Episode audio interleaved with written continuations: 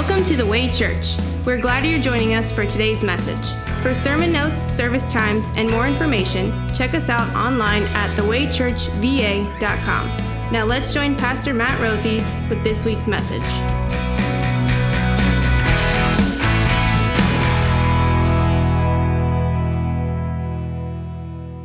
Our sermon lesson this morning is from Matthew chapter 5, the very last verses of Matthew chapter 5. And so, the very last verses of Jesus' famous Sermon on the Mount.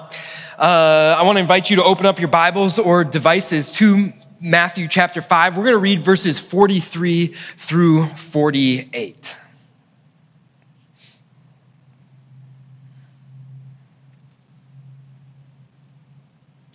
Jesus speaking here says, You have heard it that it was said, Love your neighbor and hate your enemy. But I tell you, love your enemies and pray for those who persecute you, that you may be children of your Father in heaven. He causes his sun to rise on the evil and the good and sends rain on the righteous and the unrighteous. If you love those who love you, what reward will you get? Are not even the tax collectors doing that? And if you greet only your own people, what are you doing more than others? Do not even pagans do that? Be perfect, therefore, as your heavenly Father is perfect. The word of the Lord. Would you join me in prayer? Lord, may the words of my mouth and the meditation of all of our hearts be pleasing in your sight, O Lord, our rock and our redeemer. Amen. In 2016, what did not exist was this faith family, this Christian community. But what did exist were 10 families 10 families that lived in Spotsy, Fredericksburg, and Stafford, who were all attending a wonderful church way up in Woodbridge. And they said, We'd like to start a church here. And so when I moved here, one of the very first things I did was get together and meet those 10 families. And I have so many fond memories, wonderful memories of meeting many of you for the very first time. But there's one thing that has stuck at the top of my mind. Each time I visited those 10 families, I asked the exact same question. I said, What kind of church do you want to start here? And each family, each in their own way, said the exact same thing. We want to start a church where anyone can feel like they can belong. We want to start a church that isn't just a place you go to on Sunday morning, but it's a place made up of people that you can live out your faith with Monday through Saturday. We want to start a church that's not just a friendly church, but a church made up of friends. Over the past couple of years, I've gotten to know those 10 families just a little bit more, as well as many other families, and so have you. And one incredible thing is just three years into starting this church, I think it's safe to say you can step back and you can say that in so many ways, the church that you hope to build is the church that we have here. I know that I've told you this before, but I'll tell you again. Can I tell you one of my very favorite things about being a pastor at this church? It's getting to watch you. It's getting to watch all of you before and after church on Sunday mornings. I love watching you as you come in and you greet one another with handshakes and hugs, smiles, and warm greetings. I love it because it is nothing less than the love of Christ and the light of Christ shining brightly and illuminating this place. But not everyone sees what I see. And not everyone experiences what you experience. It's true that more than one family has said to me, respectfully, Pastor, I love our church, but sometimes I feel, well, like we're a little cliquey. More than one family has visited our church once, twice, three times, and four times, and then I haven't seen them for a while. When I finally get to connect them, I ask them how we can serve them, how we can be a blessing to them. And they say, Pastor, church is great and all, I, I just didn't connect with anyone there. So, which is it? As a Christian community, are we close or are we cliquey? What lies at the heart of this is an understanding and, and really oftentimes a misunderstanding of what the Bible calls friendship and what the Bible teaches us about fellowship. In order to avoid so much misunderstanding, so much oftentimes hurt, drama, miscommunication, would be understanding not only what friendship is and what fellowship is, but how that looks in a place like this, in a community, a Christian community like this. Understanding friendship and understanding fellowship is important. Can I share with you a quote? The quote is from a pastor, a Lutheran pastor. His name is Dietrich Bonhoeffer. And if you haven't heard about him before, one pretty cool fact about him is he was a part of an assassination attempt on Hitler. Pretty wild thing for a pastor to do. Just imagine if you were in his church and you happened to miss church on Sunday. But this is what Dietrich Bonhoeffer had to say about this concept of, of friendship and fellowship. He said, the one who wants more than what Christ has established does not want Christian brotherhood.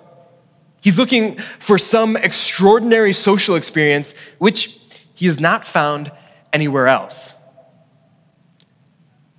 What this pastor is saying is that if you come to church and you expect to walk in the doors the very first time and walk out with 10 BFFs, best friends forever, well, I hate to burst your bubble, but is that really what Christ set up his church to be? Did Christ really encourage and empower and then command his disciples, his followers to go, to go and love everybody so very, very much that you all hang out together every single Friday night, you all stand up in one another's wedding and carry one another's caskets? Well, no. If you come to church and you expect that you're going to find here your own entourage of best friends, you might leave disappointed. Keep that in mind. Keep that in mind as we look at another quote. A quote from an author and Christian who wrote a book on friendship and fellowship named David Horn.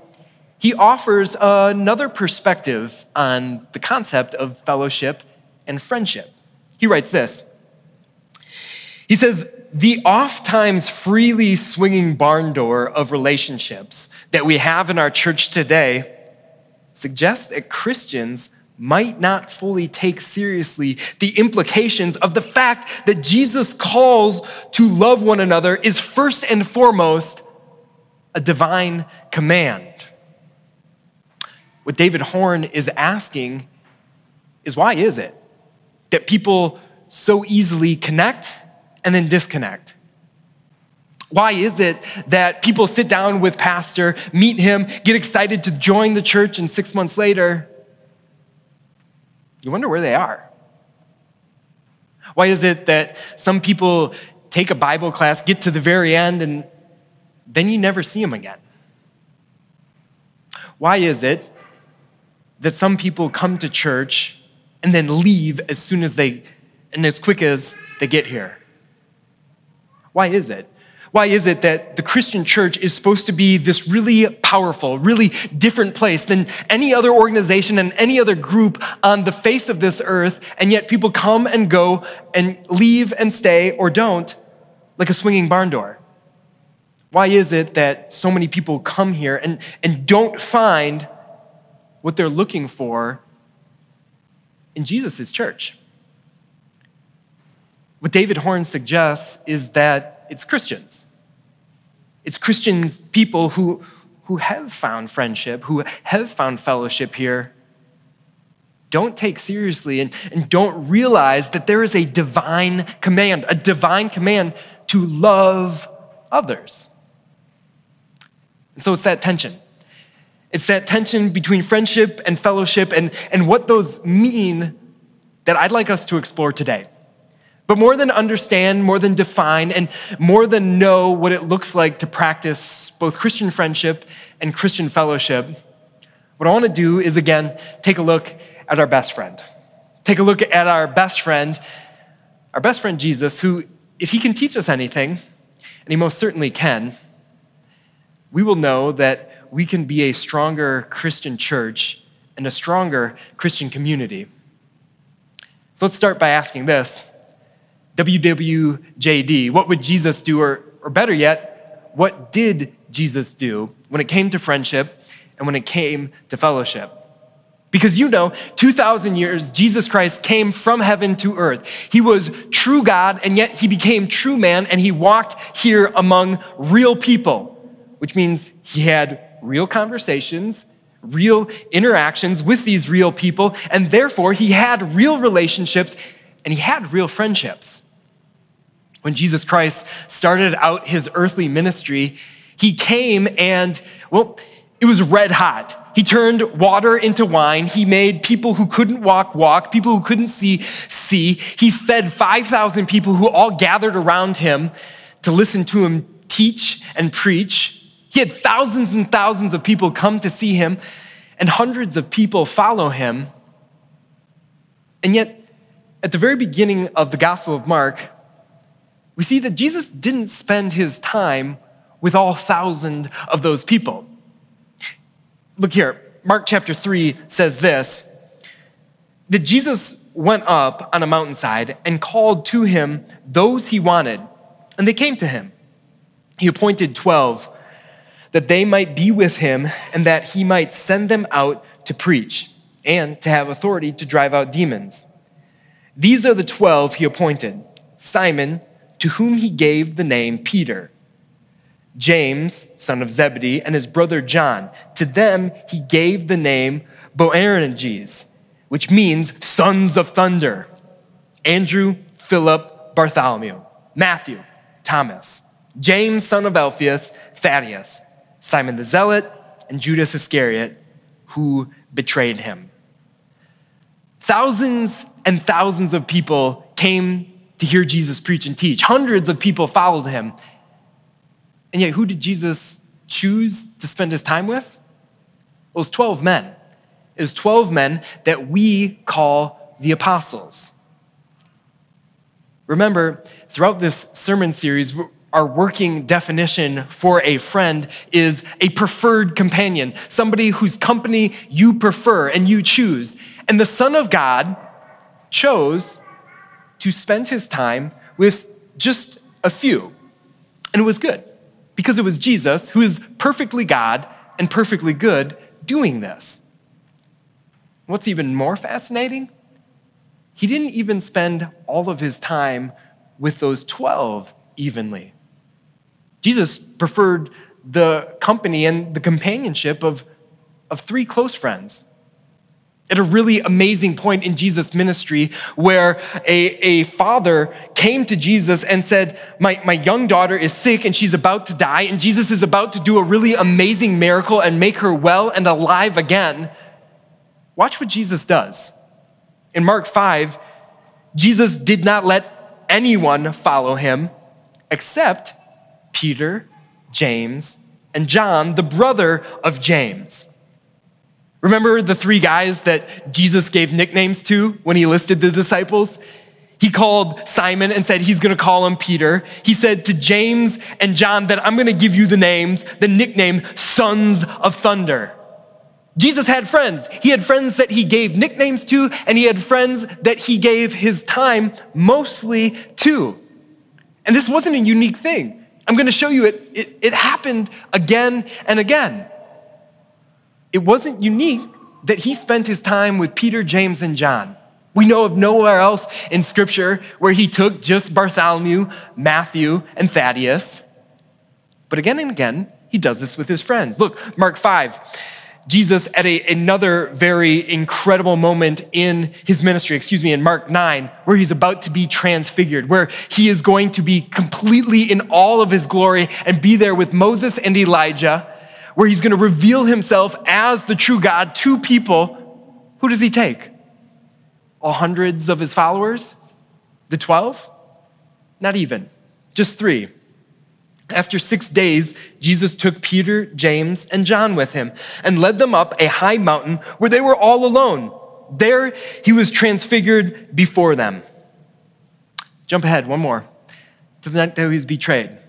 The lesson we read earlier in worship. And what does Jesus do? Jesus and the 12 apostles went to a place called Gethsemane.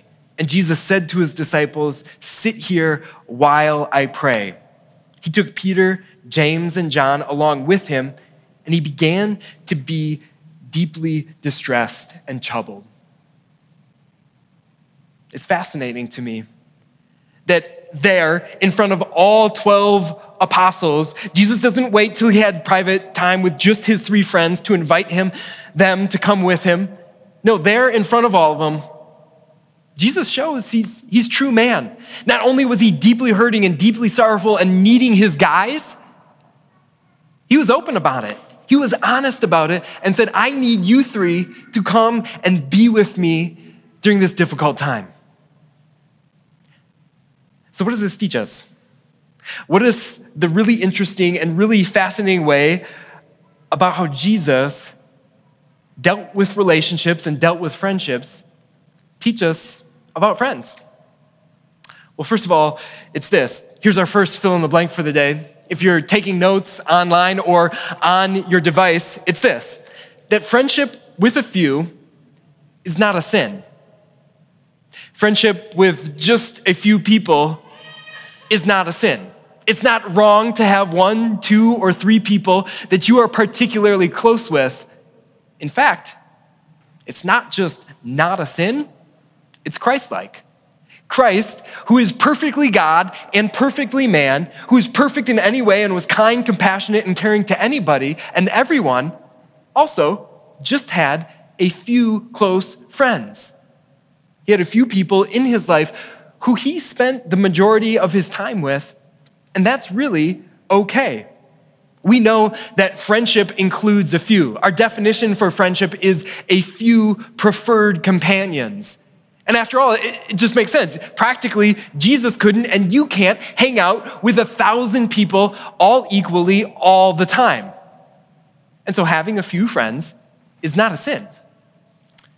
So, what does this mean for you and me? What does this mean for a church that doesn't just merely want to be a friendly church, but wants to be a church made up of friends? Well, first of all, it means this if you and I prefer one another's company, that's okay. But if you are, for example, having a party and don't want to invite me, that's okay too. Here's what would not be okay. If I was so insecure, if I was so envious and jealous of that, that I somehow made you feel bad for that, that would not be okay. And so, what we need to do for myself, yourself, or anybody who, whoever feels envious or jealous or left out, we need to tell them about their best friend, their best friend, Jesus. You see, so often in life, the devil is going to come and he, he's going to whisper lies to you. He's going to whisper lies that no one likes you. No one wants to be your friend. No one wants to hang out with you. You are such a loser. But nothing could be further from the truth. You are baptized. And the fact that you are baptized means that you are never alone and that you always have your best friend Jesus with you all the time. Jesus himself said this in John chapter 14. We got to read it last week. Greater love has no one than this to lay down one's life for one's friend. And then your best friend went to the cross. He did just that he laid down his life for you and he picked it up again for you and he calls you my friends. And before your friend, your best friend Jesus went up to heaven, he said this to you. He promised this to you. Surely, I'm with you always to the very end of the age. One of the coolest parts about being a baptized son or daughter of God is that you always have someone to talk to. You have always someone to walk with. You have someone who always wants to be by your side, someone who is always with you, someone who prefers your company, someone who prefers your companionship so much that they proved it to you by suffering and dying and rising so that you would be with them, so that you would be in their company forever. What does this mean for our church? Well, it means that you and I need to support encourage and lift up Christian friendship because there is something truly beautiful about them. But we can't stop there. We can't stop with friendship. We can't stop with you hanging out with your circle of friends, you hanging out with yours, and, and me hanging out with mine. Because if we did, we wouldn't be any different than any other group in the world middle school, your workplace, or anything like that. We need to keep going. We need to keep going and listen as Jesus teaches us about another form of relationships, talking about fellowship. Something that Jesus actually says is higher and stronger and deeper than even friendship. You might be saying, wait a second, how is friendship better? Excuse me, I got that backwards. How is fellowship better than friendship. I mean, after all, how are my church friends, and, and they're great and all, better than the deep bond of my best friend? Well, imagine this. Imagine there is a scale from one to 10, a scale that you could rank your relationships on. And, and one is your worst enemy. It is the person who, to put it nicely, you don't prefer their company. You don't prefer their companionship. In fact, you avoid it. And then 10, of course, is your best friend. This is the person whose company you prefer all the time, who you always want to be around no matter what. As you look at that scale, where would you rank your best friend? And where would you rank your church friends? I think most often the way we think about this is our best friends are, of course, an eight, a nine, maybe even a 10. And our church friends, as wonderful as they are, are maybe closer to a eight or a seven, but probably more like a six. But think about this. How is phileo love, the, the type of love that the Bible uses to describe friendships, like phileo, Philadelphia, the friendship that is based on camaraderie and commonalities. How is phileo love ranked higher than agape love? Agape, unconditional, all inclusive love that the Bible uses to describe fellowship. We have it biblically backwards. How amazing and how wonderful would it be to love people who maybe aren't your best friends? How incredible would it be to care about people and have other people care about you, even if they're not the people that you grew up with? How incredible and how wonderful would it be to open wide your arms and embrace and welcome in people into your life, people who you're not going to hang out with every Friday night, who didn't stand up in your wedding, and who may not carry your casket. How incredible is it to love with that all inclusive, unconditional love? The type of love that God loved us with. Listen to this. What is the unique thing about the Christian church? It's not phileo love. It is not friendship. Friendship is not what makes the church unique. There are plenty of people outside of the church who have friends and who are good friends to one another. What makes the Christian church unique is fellowship. It's agape love. Nowhere else but inside the church do people know about and experience the love of Christ and the fellowship that he brings us into. So, what does this mean for us? Well, before we said this, before we said that while friendship with a few is not a sin, fellowship with many is a blessing to many. That's our next fill in the blank. And actually, that's our challenge to us. Go back to Matthew chapter 5 and think about what he said and, and what we just read. In Matthew chapter 5, Jesus said, Love your enemies and pray for those who persecute you, that you may be children of your Father in heaven. If you love those who love you, what reward will you get? Are not even the tax collectors doing that? And if you greet only your own people, what are you doing more than others? Do not even pagans do that. Be perfect, therefore, as your heavenly Father is perfect. Do you catch what Jesus is saying? What Jesus is saying is that if you like only those who like you, or you like those who are only alike with you, how different are you than everyone else ever? How different are you than those who don't know Jesus' agape love, the fellowship that he brings us into? Even pagans, even people outside of the church who don't know anything about God, who don't know anything about Christ's love, they do that. They show friendship to one another. You don't need to know about God to know about friendship. But what Jesus is doing is calling us to a higher love. What Jesus is doing is challenging us to love with love like God, an even greater love than anything that you or I know except in Christ. This is what we said before. While friendship with a few is not a sin, this is our next fill in the blank, and really the challenge for all of us. Fellowship with many is a blessing for many. Friendship is wonderful. It's a blessing that you get to share, and, and you get to share it with probably a few people.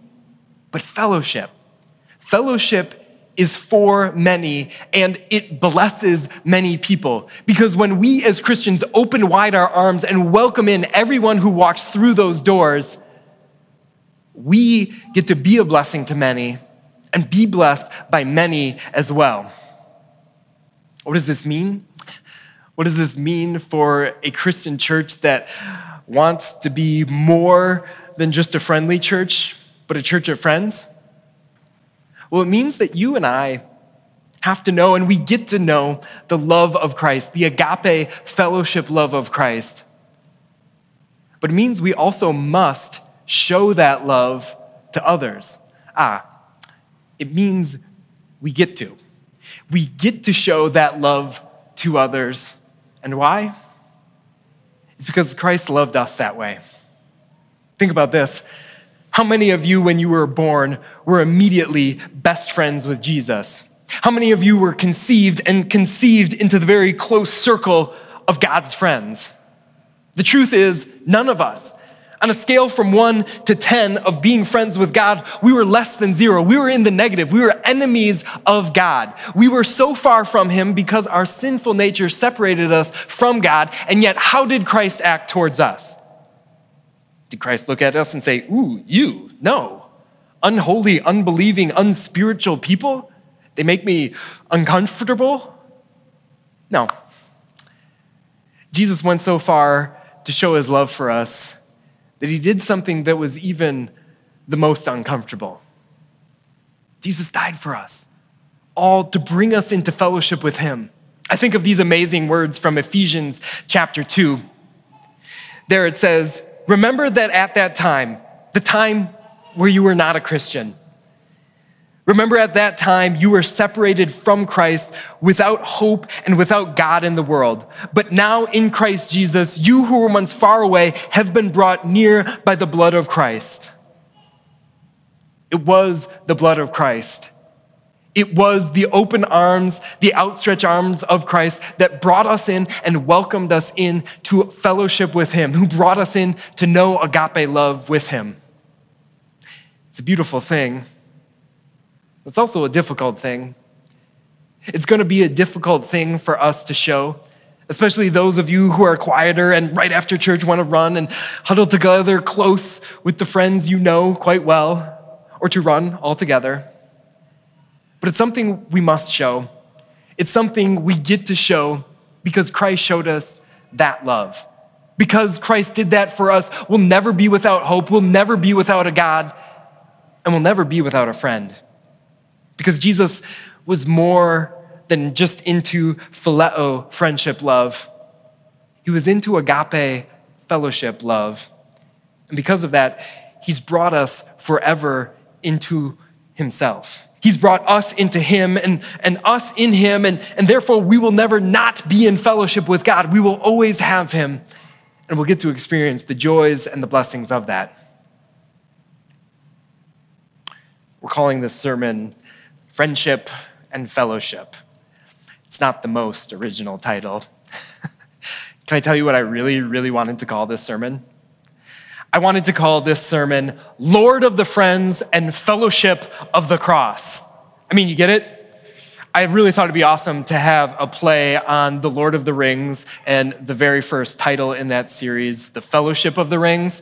I thought it would be great. You know, you get it right because we have a Lord who had friends and he's the friends of us. And because of that, we get to experience the fellowship of the cross, all of us with God and each other with him. You guys get it, right? That title got nixed. So instead, what I thought I'd do this morning as we wrap up is maybe tell you about a friendship that really would have appreciated that title. J.R.R. Tolkien, the author of Lord to the Rings, Lord of the Rings, he was a devout Christian. He was a devout Christian who understood fellowship and understood friendship, and he understood the importance of both he understood the order of both. And he reflected that in his friendship with his fellow famed author, C.S. Lewis. When Tolkien and Lewis met one another in 1926 in Oxford, England, during some afternoon tea with a bunch of professors. The two couldn't have been more different. Tolkien, as I said, was a devout Christian. Lewis, on the other hand, was an atheist.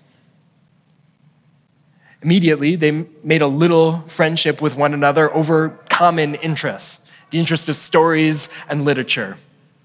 But Tolkien didn't stop there. He knew about a higher love, an agape fellowship love. And he kept showing this to C.S. Lewis. Over many long walks and late night talks, C.S. Lewis eventually got to know the Jesus of the Bible as his best friend and more importantly, his Savior. Reflecting on their relationship with one another, C.S. Lewis said this about Tolkien. He said, Tolkien was the immediate human cause of my own conversion to Christianity. Is any pleasure on earth as great as a circle of Christian friends by a good fire? Is there any other pleasure on earth as great as a group of Christian friends? You know, C.S. Lewis and Tolkien, their, their friendship is, is quite celebrated in academic and literary circles today. A lot of people study their friendship, and it's almost like if they understand the, the literary power and prowess and the brilliance of these men, that somehow we'll be better friends. but make no mistake about it, it wasn't just stories that brought these men together, it was something deeper. It was faith and it was fellowship. In a way, it was stories. It was the old, old story, of which all stories point to the best friend, Jesus Christ. My friends and my fellows, may that same love, that same agape love of Jesus Christ, and that same story about his love bring you deeper and deeper and point you more and more to the fellowship that you have with Him, and also the fellowship that you share with so many others. Amen.